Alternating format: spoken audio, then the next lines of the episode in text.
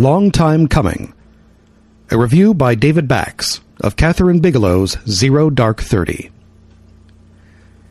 On the day Osama bin Laden was killed, network television's evening programming was preempted by the announcement and by coverage of the nation's reaction. People were literally dancing in the streets.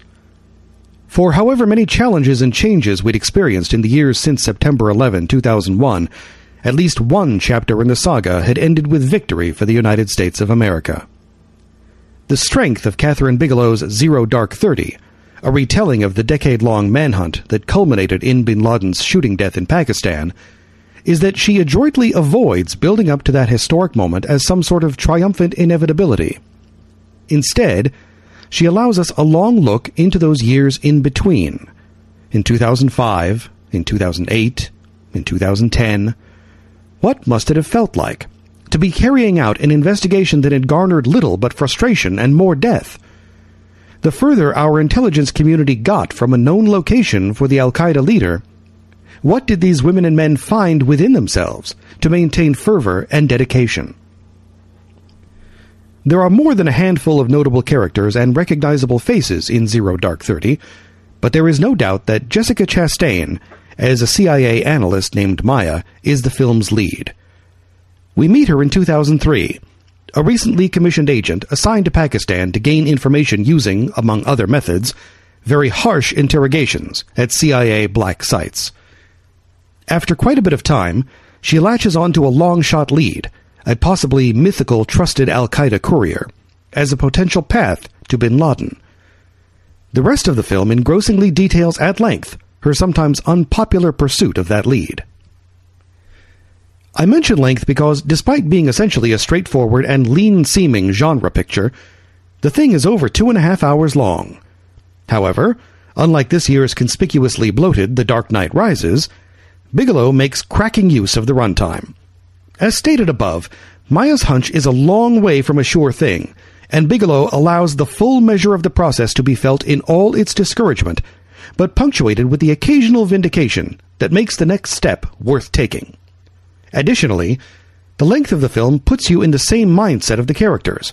You're a long way from both the beginning and the end of this thing, and there are far more obstacles in sight than opportunities.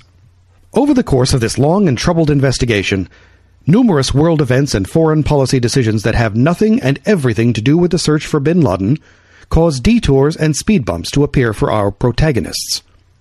The scandal at Abu Ghraib alters the way they gather information. The election of a new president affects the moral goals of the operation. And the failure to find weapons of mass destruction in Iraq casts a pall over the entire intelligence community, the colossal failure of that gambit making everyone skittish to commit too strongly to anything. That's a problem for Maya and anyone else here who depends on the say of their superiors to do their jobs. As one character states, they are not in a profession in which they deal with certainties. After all the gathering of information and all the analysis, they need someone to draw a conclusion, to have an opinion. The film's main and plentiful source of tension comes whenever we confront the fact that the investigation only gets these guys so far at some point, they have to choose how to act on it. Whenever they or their enemies do act, Bigelow snaps into the action suspense mode at which she has unfailingly excelled her whole career. There are loud and unforgiving gunfights. There are massive explosions. Bigelow and cinematographer Greig Fraser don't take the opportunity to show off, like so many adolescent action directors.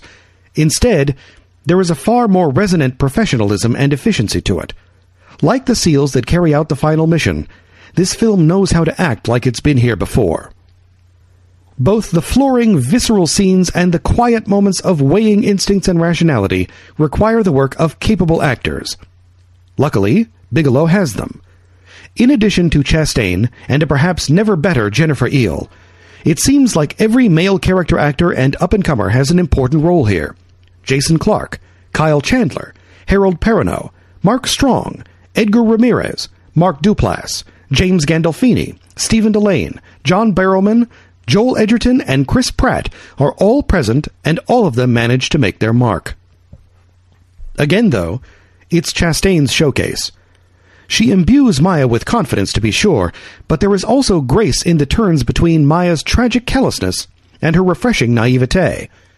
Most importantly, she, with more than a little help from screenwriter Mark Boal, never falls back on the easy and hollow idea that Maya does what she does for the benefit of those people who will one day dance for joy at news of bin Laden's demise. A number of characters invoke the 3,000 Americans killed on September 11. But Maya has her own reasons. She wants to kill this man for herself. There's something unapologetically American about that. On the surface, Zero Dark Thirty remains ostensibly apolitical, hewing to the nuts and bolts of the procedural format. Yet one of the film's real achievements is to communicate almost inarguably that what is political is intensely personal. And though we may, on rare occasions, take to the streets en masse, patriotism is a virtue that means something slightly different to each of us. This review was written by David Bax and read by West Anthony. For more reviews, go to battleshippretension.com. Thanks for listening.